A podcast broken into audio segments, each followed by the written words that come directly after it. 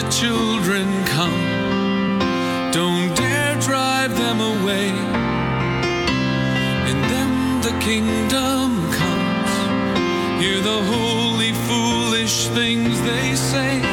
The springtime of their life decides the adults they'll become. So let the children come. Please let the children Children's Bible Journey with stories and songs just for kids. We have a dramatized Bible story coming up. But let's get today's program started by singing praises to our awesome God.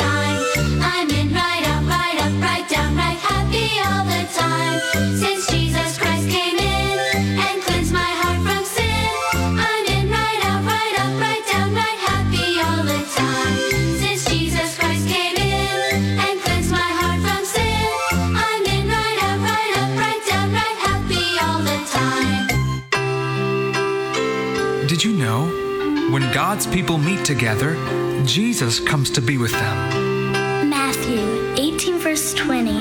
For where two or three are gathered together in my name, I am there in the midst of them.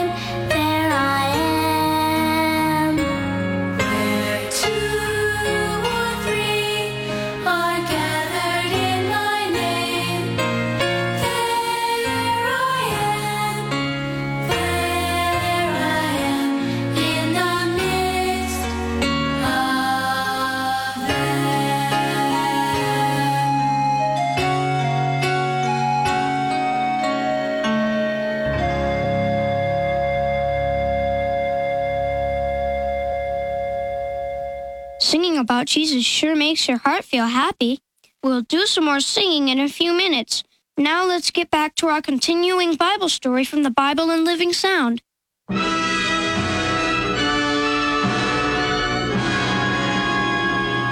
Is he dead, Doctor? No. What is the matter with him? Stroke, I think. Paralytic stroke. He can't move. From the neck down, no. Is there is there hope? Can he be cured? No. Incurable. Try to heal him. Make him well. You know as well as I do, madam, that our doctrine plainly states that all disease and sickness that comes as a result of sin cannot be cured. Good day, madam. Can't you give him something to relieve the pain? Good day, madam. Can you can you hear me, son? Yes, Mother. Can you move? Try harder. Try opening your eyes. You did.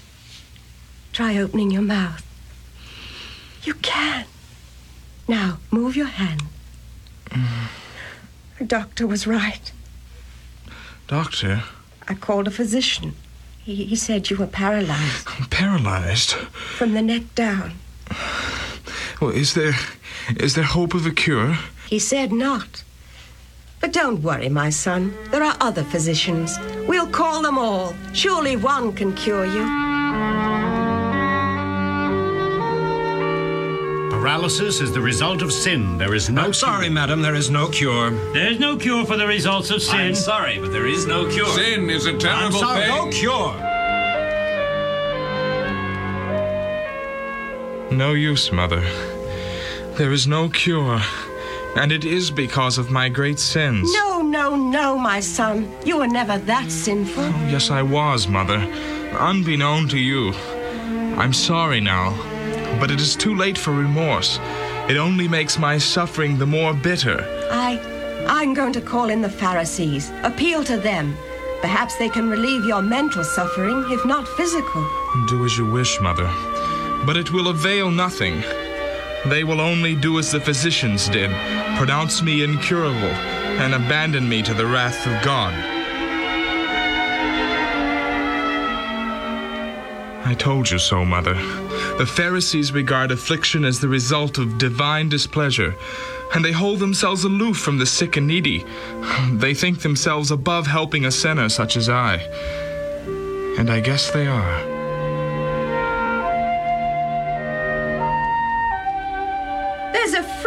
Come who wishes to see you. A friend? In fact, there are two of them. Well, show them in. They're right outside. He'll see you. Come in. Oh, good day. Greetings. This How are is you? a good Feeling day. better, you know. I hope? Oh, it's not a good day, and I'm not well. We're just trying to cheer you, make you feel better. Well, don't try. I only feel worse as I sink lower and lower into despair. We bring a ray of hope. Hope. Truly, there is hope.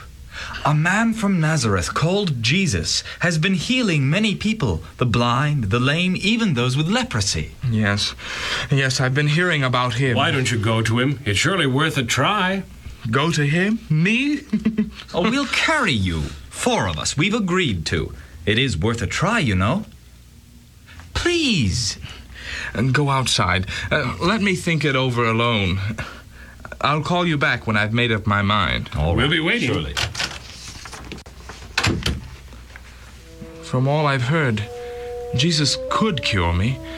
They say he has healed others as sinful as I, even lepers. But he is the pure, sinless physician. Oh, he would not tolerate me in his presence as sinful as I have been. But I. I am more desirous of having my sins forgiven than I am of walking again. Oh, if I could just see him and receive the assurance of forgiveness and peace in heaven, I could be content to live and or die as God sees fit. Oh, there's no time to lose. I must go to him at once. Come in. I've made up my mind. You've decided You're going? take you. Where is Jesus of Nazareth now? Right here in Capernaum, at the home of his disciples, Simon and Andrew. Will you carry me there at once? We will, on your bed. Two others are waiting outside to help us. I- I'll get them. Mother, uh, how long will it take to carry me there? Not very long. Yes, my son? Fix my bed. Prepare me for a short journey. I will go to see Jesus. Yes, my son. Here we are. In no time at all, you'll be before the Master. You will be healed. You will be, I'm sure.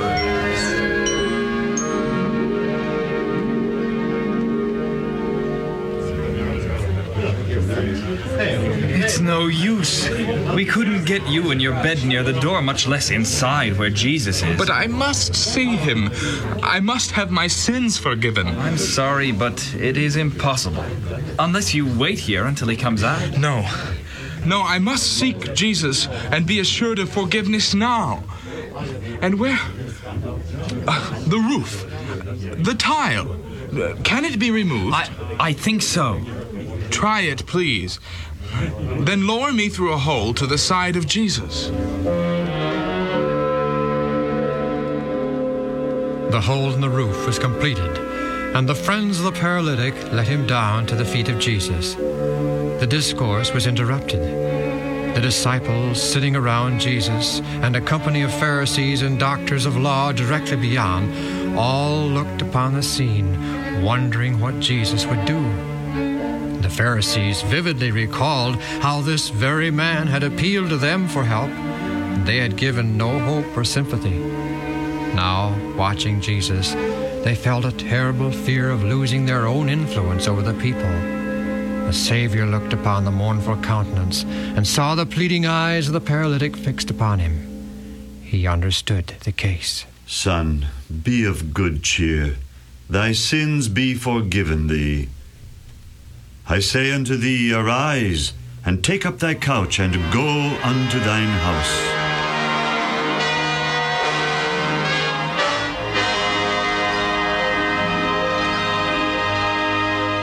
We'll continue the Bible story tomorrow. And if you would like to add these stories to listen to at home, you can call the Bible in Living Sound at 1 800 634 0234. That's 1 800 634 0234. Now, here's some more music before we have to say goodbye.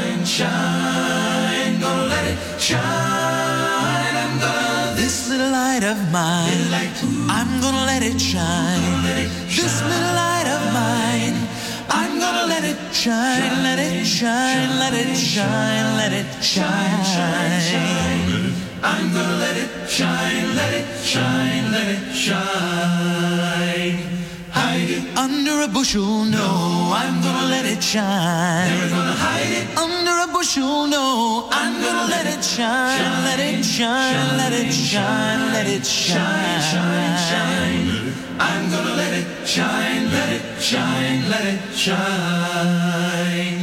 Blow, blow, blow. Never let it blow, blow, blow it out. Don't let Satan blow it out. I'm gonna let it shine.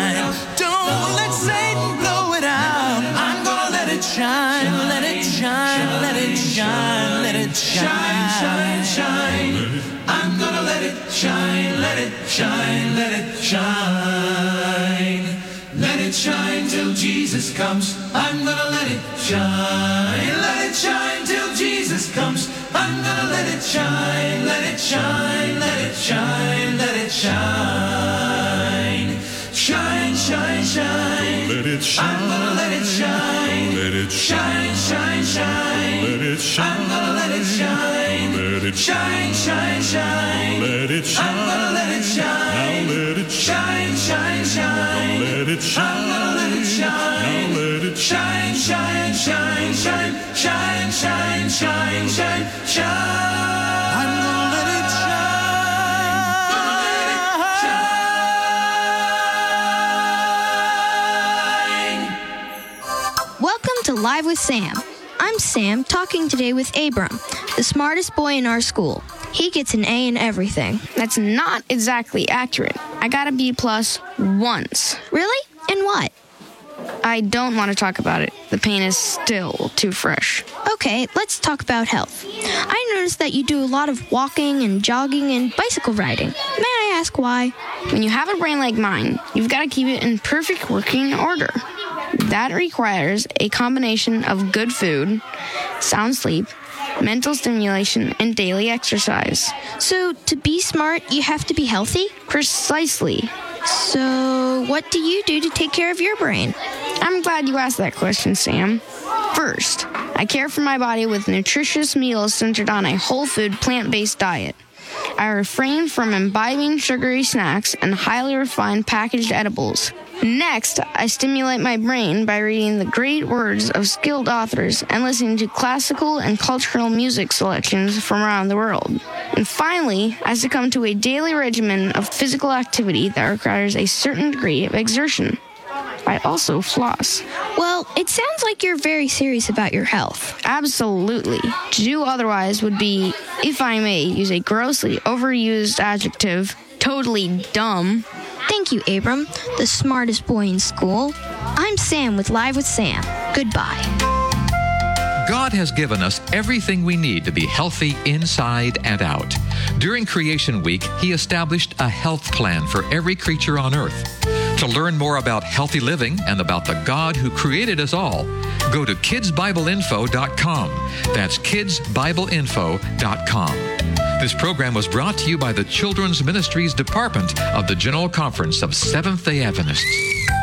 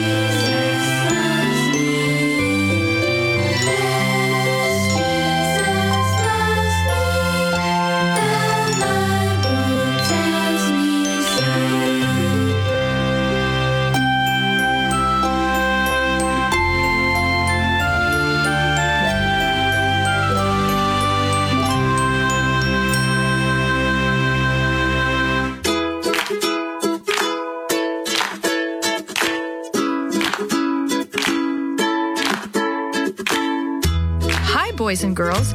This is Ms. Kathy. I'm so happy you've joined me today for another story just for you. Do not be anxious about anything, but in everything, by prayer and petition, with thanksgiving, present your requests to God. Philippians 4 6. Mother, what are you waiting for? By Yvonne Davy. Mother, what are you waiting for? asked the two girls. Yes, what was she waiting for? Did she expect to see a shining angel with folded wings, such as one sees in pictures?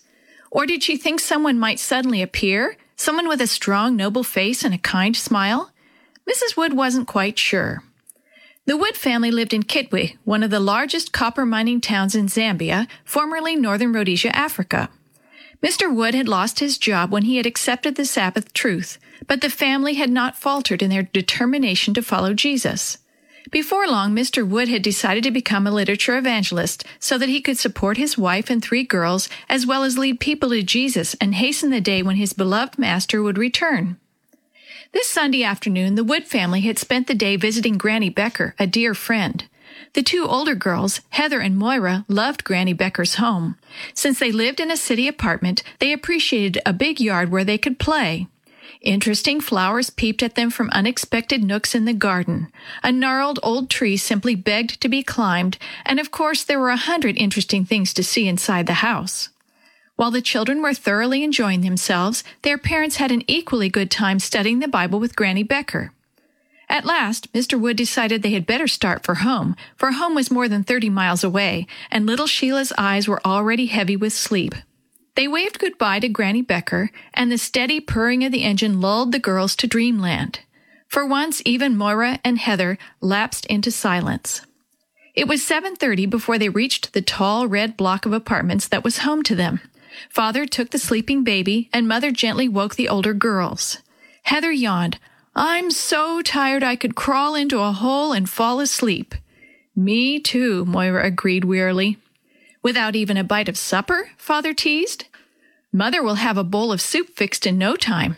That would taste great. The girls brightened up considerably at the thought of their mother's good food. Up, up, up they climbed to the fourth story in the building, for there were no elevators.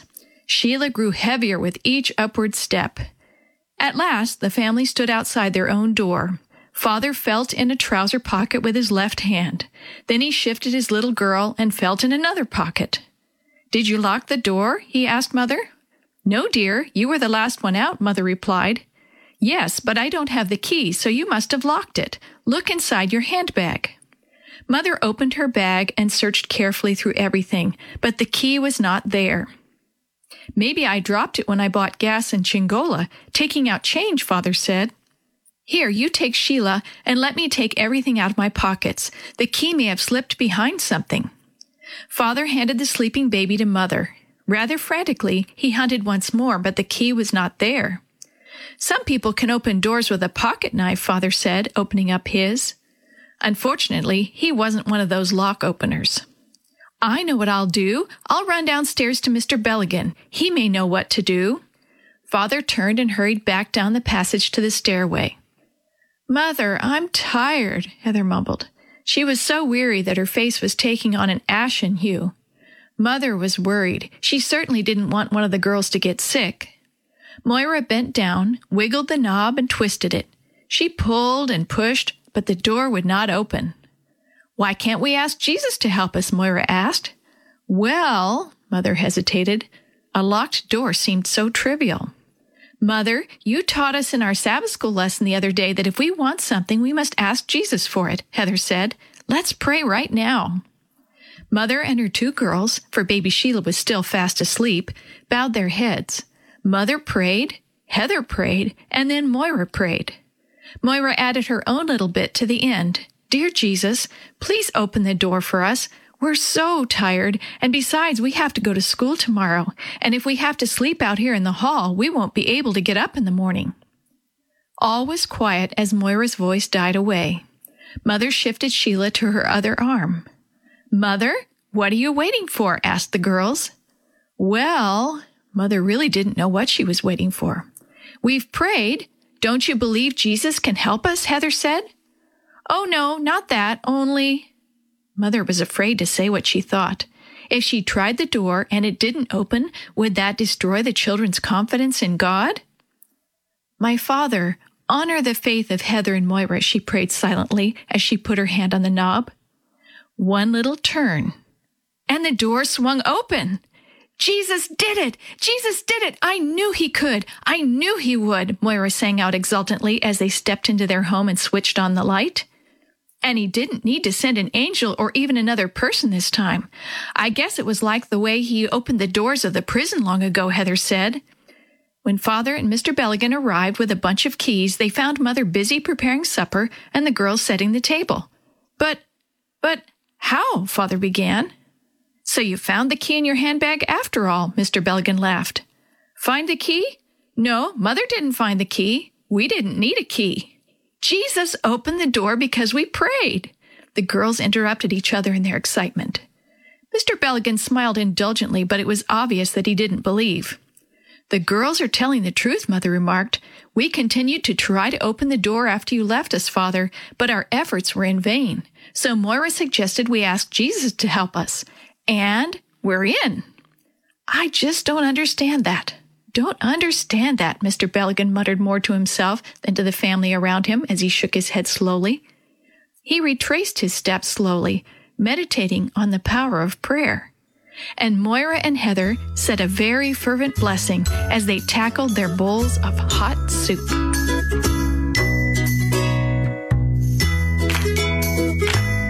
The story you have heard today is from Guide's Greatest Stories, written by various authors and compiled by Randy Fishell, and used with permission from the Pacific Press Publishing Association. If you're interested in any other books published by the Seventh day Adventist Church, please visit AdventistBookCenter.com or call 1 800 765 6955.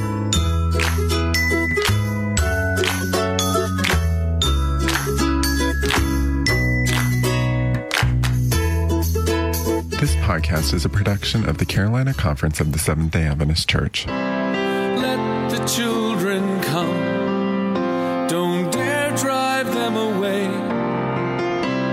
In them the kingdom comes. Hear the holy, foolish things they say.